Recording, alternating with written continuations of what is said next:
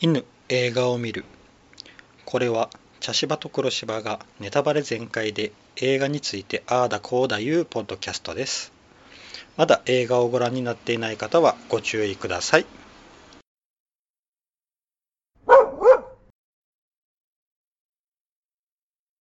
茶芝です黒芝です。はい今回は、はい。えー、アンはい。ですはい。いやーうーんいろいろ考えうんちゃいましたさねせらされましたね。うんあのー、うん。うん、まあ、結論。から言うことになっちゃうかもしれないんですけど、うんあのこの手の映画っうんて、うんえーよくこう教材的なうんなんですかねもう見えてる展開になることが多いんですけど、うんそうじゃないのが良かったです。うんはいあの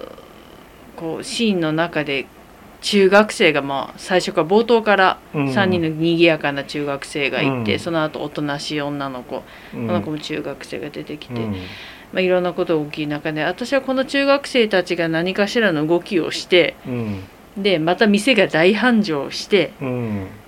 なんかハッピーエンドみたいになるのかなってよくあるこう、うん教育うん映画うんなのかなって思ってたんです、うんただやっぱりそういうふうに収めなかったことがうん私はとてもいいなと思いました、うんあのー言葉は悪いかもしれんけど、うんあの説教臭くないそうですねううんん、あのーなんやろえっと、うんあのー差別とかんいろんなことに対しての距離感がの取り方がちょうどそういうんいですね映画やなと思いましたね、うあの手手だれやなとんうんですね川瀬直美監督手だれやなっていう感じがうんそうですねすごかったなうんでその何ですかね、うんこう社会的弱者をうんたくさん集めたような映画でしたね。やけんもう全員あの、んあれなんよあのーカナリアあのカナリアと一緒なうんんよね、うんあのカナリアが象徴でうん鳥かごに閉じ込められていて、うん、ねで徳江さんは、うん、まあ、あの隔離施設に入れられてていて、うんで店長さんは店長さんで、あの肩代わりしてもらった、うん、ね、あの賠償金うの、ん、を返さなきゃいけないとで、うんあれももう閉じ込められている状態、であの中学生の子うんあの女の子は女の子でまだ自分でどうすることもできうん、ない、中学生だしね、うん母子家庭で母子家庭でどうすることもできない、うんであの水野美紀さんがお母さんを演じていたんですけど、まあ深くは描かれてないけど、うん何かこういろいろ多分あるんやろうなうっん、てなん思わせかるような奔放そうな感じですよね、うんだってあの自分は電話してて娘が食器洗ってて、でで娘はあのどら焼き屋さんで、ね羽根物のどら焼きもらって帰るうん、そうそうそうやけんっなていうなことは、うんちょっと食事もままならないのかな、ちょいネグレクト気味なのかなっていうね、うんうんそううんうんだからあの店長さんとあの中学生の女の子が自然に仲良くなったのはうんそういうお互いに持っているこう、うん負の部分うんっていう陰の部分がうん似通ってるっていう感じだったんでしょううね。ん、だからもう本当にあのカナリアがね、うん象徴としていたけど、うんそういうことなんだようねんうん、あのー前半部分がただただこう小豆をうんからあんにしていく作業をが続くんやけど、うん全く飽きずに見れたな うんあれもすごいなと思いながらうんうん、うん小豆と会話をするとかね、そうそうそうう、ん、だからねあのずーっとあの徳江さんは来る時とかもずーっと空を見てこう木を見うて、ん風を感じてっていう、ああいうあの自然と会話するっていうのは結局、うん彼女の孤独を表してもおるんよな、うんあそこの隔離施設にずっといて、うんやることって言ったらそのうん作業と案を作ること、うんあの食堂でね、うっんていううんだからあの自然と戯れている姿っていうのは逆にあの彼女の孤独感うがん出ているシーンだなって、あのおそらく、うんあの療養所ね、うんハンセン病の療養所に入った人たちっていうのは、一般の人うんと交流するのは多分施設の職員の方ぐらいでそうだな看護師さんであるとか、あとはまあ療養所の中でうん一緒に暮らしてる人たち、うん同じ病気というか元患者さんですね、としか接することがないってうんじゃあ一般の社会でうん隔離施設の外で生活してる人とのつながりって一体何かなって言ったら自然だったのかう、なんそうそうそういうことやなうん、必ず同じ空気うん同じ空っうんてだから植物の言葉を聞いてたのかななんて思ったりしましたけど。そううんやな、まああのねだからこのハンセン病に対する知識のうんうんなさよね、うんあの僕らのようにこうんうそういうの病気と、うんまあ知識としては知っていても、うんあのどういう病気なのかって多分詳しうくん説明できる人ってうんなかなかいなくて、う僕もねうん恥ずかしながらそうだんやし、うんただこの映画のことでし映画で知って、うんで非常に感染力が弱いっそうですねはいていうことを、はいただ、うんあのうん見た目が、そうそう見た目がああいうあのこう変形してしまってだったりうんそうやねので、すごく差別をされ差別をさたれっててしまいううというね歴史があって、うんだから元患者の人たちも今療養所から出ることは可能なんですけどもう出られなそういやなうん人の方が多いそうです。うんあうのん、まあ、高齢化してるっていうのもあるんですよ。うんうんうん、それ以外の理由でそうもやなうんだやかけどらねうんこの映画の主人公の徳江さんっていう人は本当にすごい、そうやな、うん、週に1回の散歩でねうん、ああ外の世界で外の世界で言ってすごい失礼な言い方ですけど一般の社会の中で生活をしてみたい働いてみたいっそうやなだかていう。うんらその夢を叶えられたっうてんいうね、あのうん市原悦子さんの演じるあのうんお友達が、うんねうんあの羨ましいわねって、うんよかったわねって、うん私も雇ってくれないってうね、うんん、だから外の世界で働いてみたいっていう、あーうん、うんそれがねうんだからね最後亡くなった時にこう、部屋に行ったら、あのどら焼き屋で撮った写真がうね、ん飾られていてそうですねうんいやーあればいいよねうんうんしそのあのなんだろうあの療養所にあの、まあ、徳江さんをクビにした後にうん2人が訪ねていくでしょ、うんあの時にものすごくねうん、まあもう森の茂みのうん深いところにどんどんどんどん入っていくっていうね。んそうで出会った時のその働いてた時の生き生きとした顔表情じゃないうんうん様子であるとか、うんあとね一つななんて言ったのなんかすごく名言を言ったのよねあの時会話の中で人は自分が悪いと思ってなくってもやってしまうことがななんだかものすごくいい言葉を言ったの。うんでああそれうんっていう、うん、思いました。うんでも忘れました。あうのんーだっけふねあのうん自分が自分が悪くなくてもうん相手にとって、うんあのうんー不うん不安うん不安じゃないな、えっ、と何て言ったかな、ううんん何か与えてしまうっていうのは悪い、うんあれを与えるうんそううんいうやつよな、うんやけん結局不当な扱いを受けてしまうっていうことよな、自分は何もしてないとうんうんねうんしてもそうなんですよね。いうことやな、ういうようんなことを言ったやなうんうんあれは結構心にうん残りましたうね、んうん残ったのに覚えてないっていうのはなかなかひどい私ですが、うんあのーなうんこの映画の中でハンセン病うんに対するうんあの差別のシーンってあの浅田美代子さん演じる、うあのオーナーだけ、あうオんーナーが直接言葉で言うとこだけで、うんあとはあのどら焼きが売れなくなるということで、うんなんとなく、うん噂が広まったっていう想像つきますねであとあの中学生の女の子がうん、あの徳江さんの手の話を一人にだけ話したって、うんお母さんっうん、て言ったのねう、ん、であーってそこでも思ったのようん。ただ、うんそのお母さんが広めたかどうかっていうのはわからんのよな。いやーだから一人が一人の人うがんそうそう二人に伝えてうん、うん。っていう話そうやな。やけど、になるうんので、やけんあのもしかしたらその、うん徳江さんがこう接客した時にそうのん手の公縮を見てうん何かを感じ取った人がうんおってうんいうのもあるかもしれんし、うんまあそれがねあのさっうき黒柴さんが言ったこう、うね、ん自分には悪いあれがなくてもうんそういう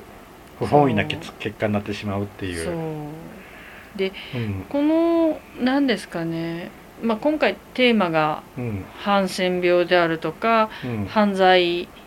あのまあ言うたら刑務所元元受刑者ですね、うん元受刑者であるとか、うんいわゆる社会的弱者と言われる人たちに焦点を当ててるんですけど、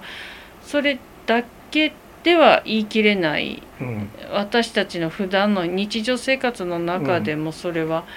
十分良かれと思って言ったこと良かれと思ってやったことがうん負の方になってることっていうのはうんよくあることでうん、なんかああこれはこうハンセン病のことだけ言ってるんじゃないなっていうのうんそうをやな思いましたね、うんみんなにうんみんなに関係するうん内容、うんうんですそねうやなうんだけどもう本う当んうんうんちょっとあれやったな、あのうんえっとさっきあうの、ん徳江さんがクビにうんなったっていう、うんうんあったけどあれはもう本当あの、うん自分からうん何かこう感じてうん引いてった引いてったんよな、あれ、うんあれもあのシーンもな、うんキキキリンさんがう,、うんま過ぎて、うんあのねうんあの店長が「今日はこの辺で」って言うた後にこう「うんはっ!」ってこうちょっとこうね、うん服をこう割烹着を脱いで、うんでこうでちょっと笑顔をうん作ってこう挨拶して、うんそのままこう向こうの扉から出ていくっていううんな、あれだけでなうんあってこううんあなんかうんほあのうん店長さんは別にこう辞めさせるつもりなかったけどな、うんうんでもそのまま来なくなったね来なくなったっていう、うんうん、ああの感じとかなうんであの最後に会った時、うんうん、もうあれ老け込んで見えたのはもうあの、うん入れ歯よないれ歯外しとったあーんよまあそれもありますうねん、あれはあの万引き家族でも入れ歯外しとったけどあーうんいやでうんも本当にあのうんうんなんかあこれこの人はうん四季がち近いなっていうのをが表現されてました。うんだからさすがっていうか。だからあのこう一回手に入れたやりがいをこうパッと取り上げられた時のこの老け込み方、うんあのーねよくこう、うん僕もまあねあのー亡くなった祖父や祖母とか見よったらこう、うんどっちかが亡くなった時のこう、ガンっていう吹け込み方とかと、うんまあとそうですね似てて何かこうさ支えがなくなった時のね、うんあの感じとかね、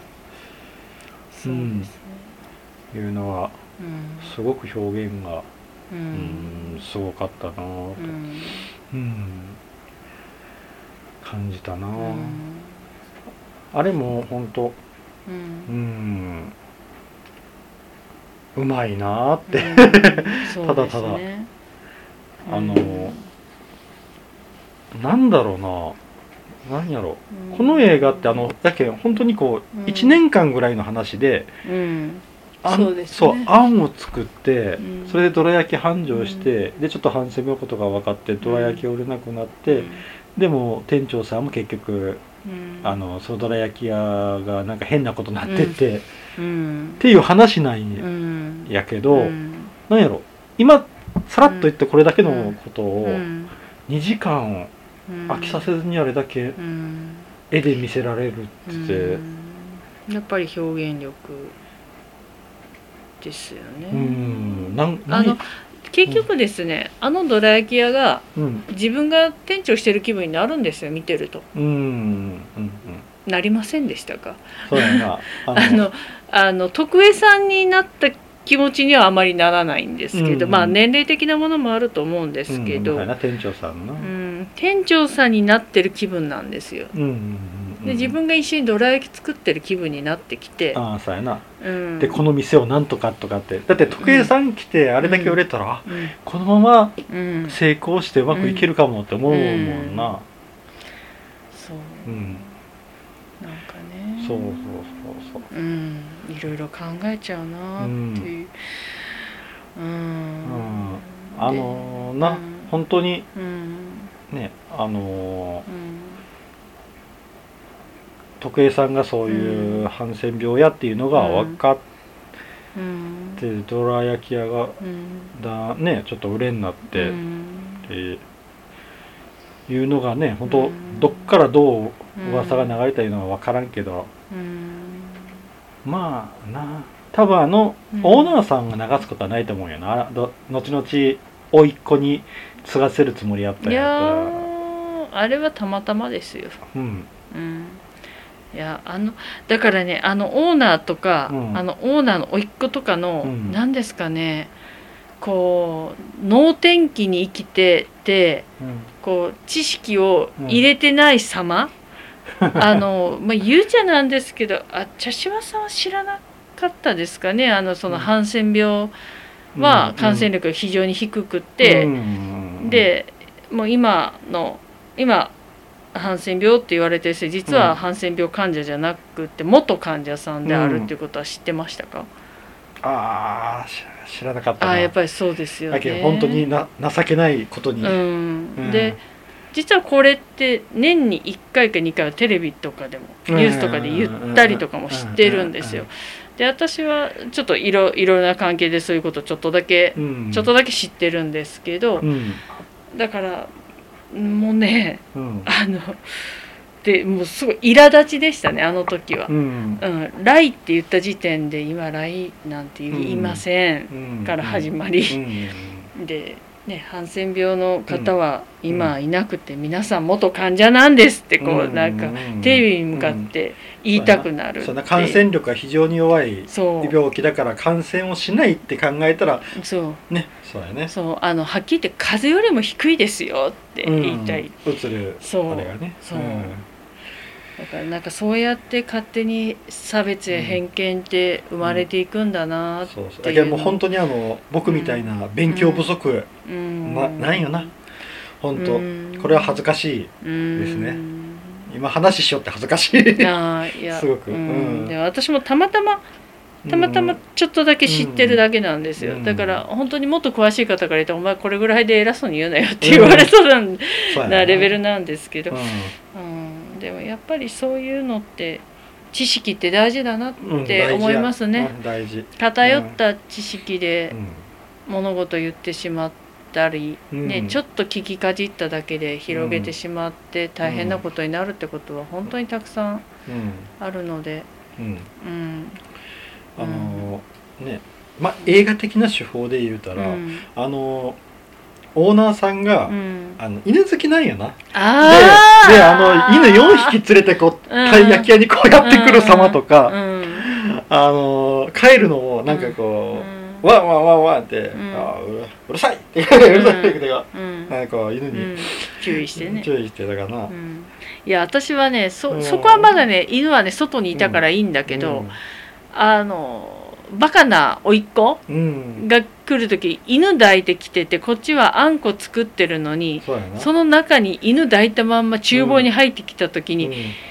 あの食品衛生法なってこういろいろ思っちゃう。うんうんだからなあのー甥っ子がな、うんあの鍋開けて、うんうんあの指突っ込んでうん小豆食べよったりな、うんこいつ本当に食品扱う仕事するんかって思っいたやよもうまずねあのガム食べながらっていう時点で私、うんあダメだこれはってうん、思いましたけど、だね、からまあな、うんあの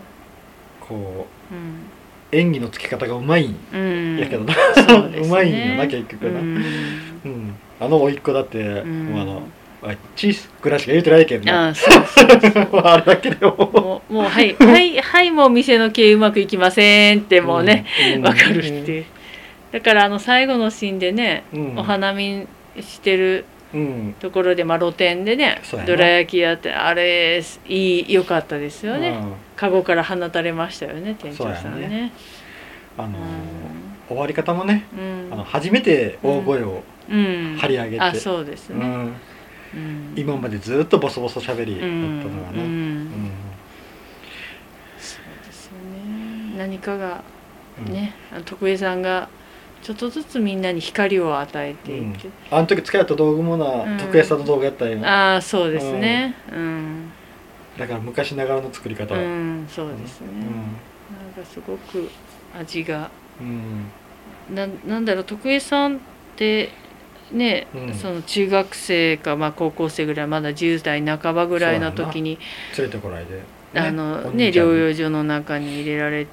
うてんかなりこうね一番楽しい時代時代を、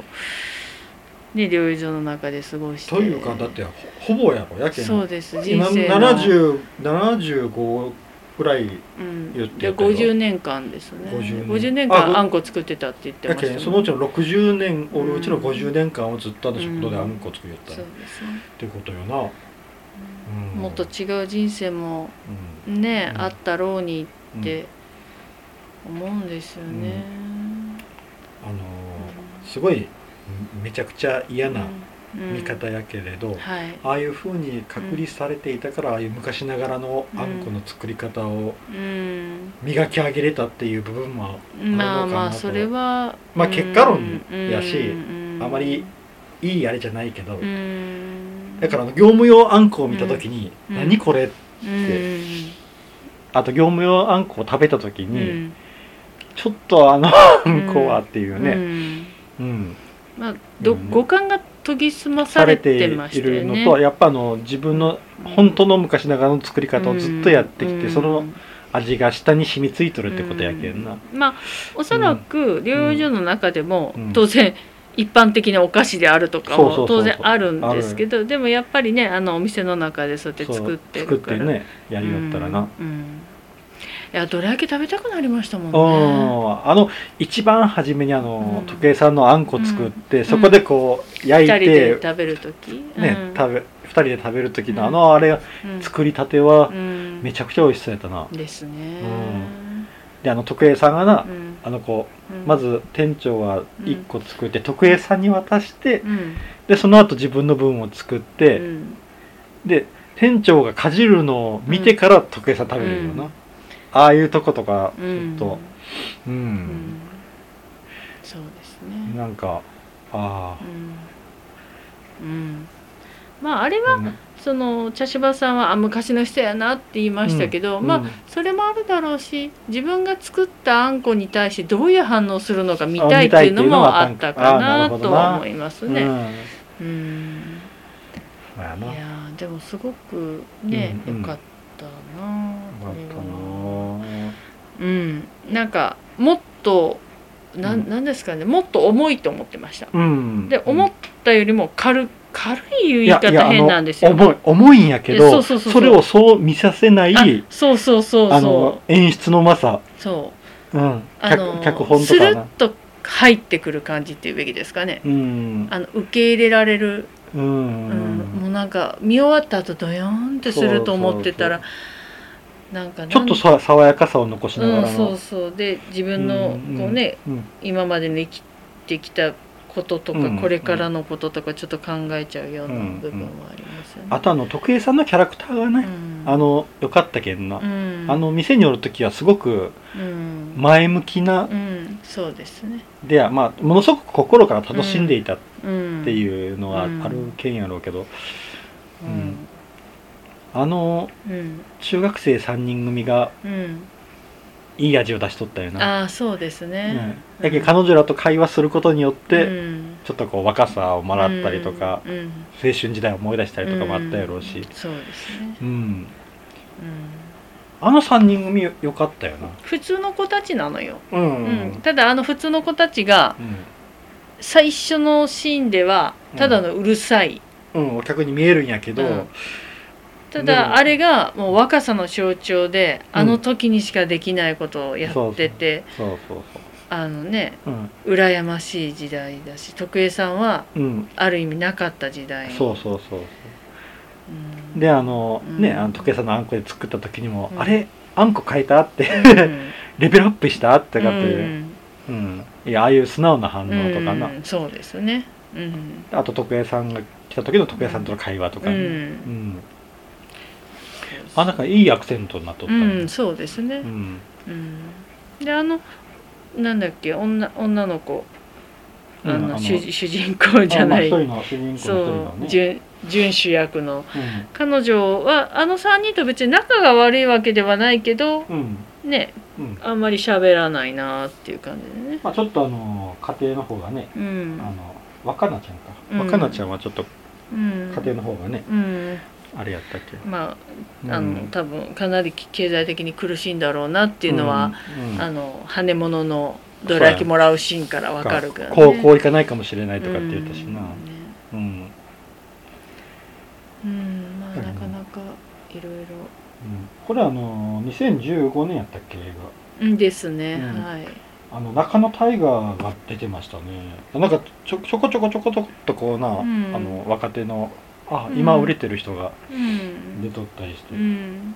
中野大河が一番びっくりしたかなそうですねうん、まあうんまああのねうん本当うーんやっぱすごい感想としては手だれ、 手だれいやすごいすごいと思った、そうですね本当にあのうんなんやろうなななんなんだろううん手のひらの上で転がされたみたいな感じうよ、んあの何ですかふすぐそばにある日常なんですよ映画の中の出来事うんうがんそうそうそう全部そううんで私この映画のいいところって言ったら変なんですがあのキスシーンとかセックスシーンが絶一切なかっああまあねたんですうよ。んうんでいや当たり前じゃななんだろう大体あることないですか、うん映画って、うんなんか、うんなんか知らないけど、うんなんかあるじゃないですか、うん何かしらうの、んそういどっうシかで恋ーンが。愛シーンを描くっていそうのがねそうそうでも一切なかったでしょそれがまたいいなっうんて思いました、日常感うんうんうんうん日常は恋愛だけじゃないんだぞそうやなだから最初中学生がキャッキャキャッキャ何彼氏からキャッキャキャッキャみたいうんな、あれぐらいうんそのちょっと色恋沙汰を感じさせたのは、うんうんうん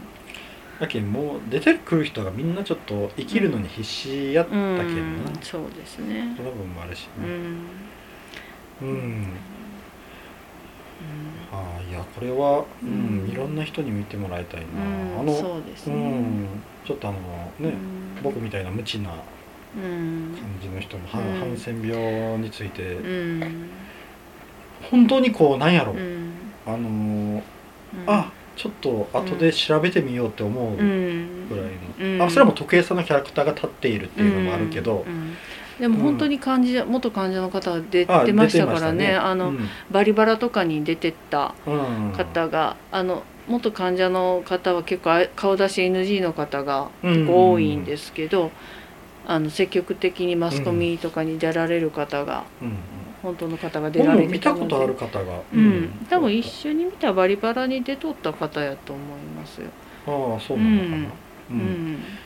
見てみた、うん、あ見たことあるなっていう方が、うんもしかしたらニュースかなんかで見たんかもしれんし、そうですね、うん年に数回、ね、さっきも言いましたけど、うんテレビでうん大体何何かしらのニュースなり特集なりやっているので、うんかそうなですねで、まあ、私も今回ちょっと何ですかねそりゃそうだよって思った自分の中のうん何ですか思い込みうんに気がついたんですけど、うんまあ、私たち四国に住んでいるもので、うんあの療養所ってうん島だと思い込んでたんですよああ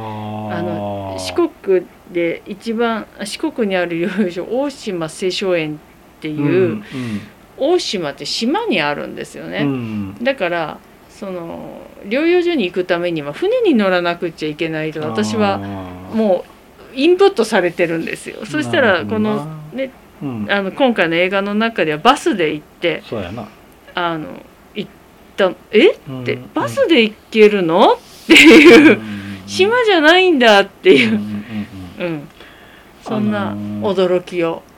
なんか山の中みたいな感じやあったよな八王子住所あの最後に出てきた、うんあのエンドロールの中で八王子って書いてあったので八王子の、うんちょっとあうの、んちょっとは外れの方なのかななんて勝手に思いましたけど、あの徳江さんの回想回想みたいなシーンで、うん引きの絵があった時に本当にこう集落みたいな感じで山の中にこう、あ私あれはうん、徳江さんのふるさとかなって思ったんですふるよさとなんかな、うん、私はあ。そうかそうか、うんいろんなこう、えー、と植物とか動物とうかんそういう生き物の音を聞いて、うんそれがどっから来たかとかうんを考えるって言ったけん、そうそうかもしれんなそうだからあれは徳江さんのふるさとのかなって思いました、うんうんうんあとあのお墓ねうんお墓がないので、うんそれを木を植えるっていうねうんまああのやっぱ感染病ってで恐れられた時のあれなんかなうーんうんどうどうなんでしょうねあの療養所ではそうなのかもしれなないのか大島水晶園にはあの共同墓地がああるんあでっすたよんかはい、うんあ私も映像でしか知らないですよ、うんうんはいなのであでも木を植えるっていいことだなとは思いました、うんあのうんうんうんお墓よりも私木の方がいいかもああ僕もそれは昔思い、思うんっね、た樹な、木葬とか今もありますけどねう、うんあのね自分のんうんお骨のとこにふっとうん木を植えてもそらっうてそう私のうん私の骨を、うん、あのカルシウムにしてください木の栄骨養を分に骨をカルシウムにしてくあ ださい骨をだから栄養 分よ栄養分木の栄養分です、うんうんうん僕もそれでいいなううんんうん、うん、そううんなあのソメイヨシノやったっけなあ植えたそのうねですね、うん、桜、うん桜が印象的な映画やったけどな、そうはですじね初めが桜で、うん最後も桜やったといそううねですねあれでまあ1う年やな、んですねいやこれはうん本当、ううんんあの内容も良かったし、うんね、あのこういうあのちょっと難しいこのうんハンセン病の差別とういうんテーマの,、うんとのこう向き合い方も良かったしうん、そうですねうんもうすごいすごいな、うん川瀬直美さんすごいなって思っでた。すね、うんうんあとあもう一個うん、あの原作ドリアン助川さんですあーあれもびっくりしたはい、テレフォン人生相談のドリアンさんです、僕あの叫ぶ詩人の回で、 はい覚えあとったんやけどああれびっくりしたなあれあの、はいドリアン助川さんは何小説やろかね小説だと思いますあの、うん本は見たことありますあーそうなんだはい、ただへー作家の名前を見てなかっただけでうす、ん、はいびっくりしたよな、うあんれドリアン助川さんなんやうってんうん、まあ、私はテレフォン人生相談のドリアン助川うさん、ん 小説を出しとることにびっくりしてしまっですね、たうん、うんいやーうんこれもびっくりしたね、はいさてとじゃあ次の映画を決めたいと思いますはいはい1運動靴と赤い金魚はい2ザ・メニューはい3ミツバチのささやきはい4リコリスピザはい5ちょっと思い出しただけはい6稽古目を澄ませてはいですじゃあ僕が振りますね、はいえー、よいしょ2ザ・メニュおお怖いやつだーなんか最近あの 黒柴さんばっかり当たりやる気がすそうるんでだけすかど2回連続ぐらい3回連続ぐらいですかねザ・メニュー2022年ホラースリラーそうですね怖いやつですよ、うんこれはあのうんどこの作品やろうか外国のです、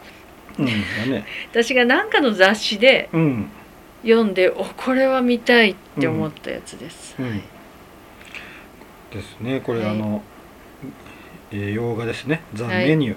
ー」はい次回はこれでいきたいと思いますはい以上です、はいありがとうございました、はい、ありがとうございます。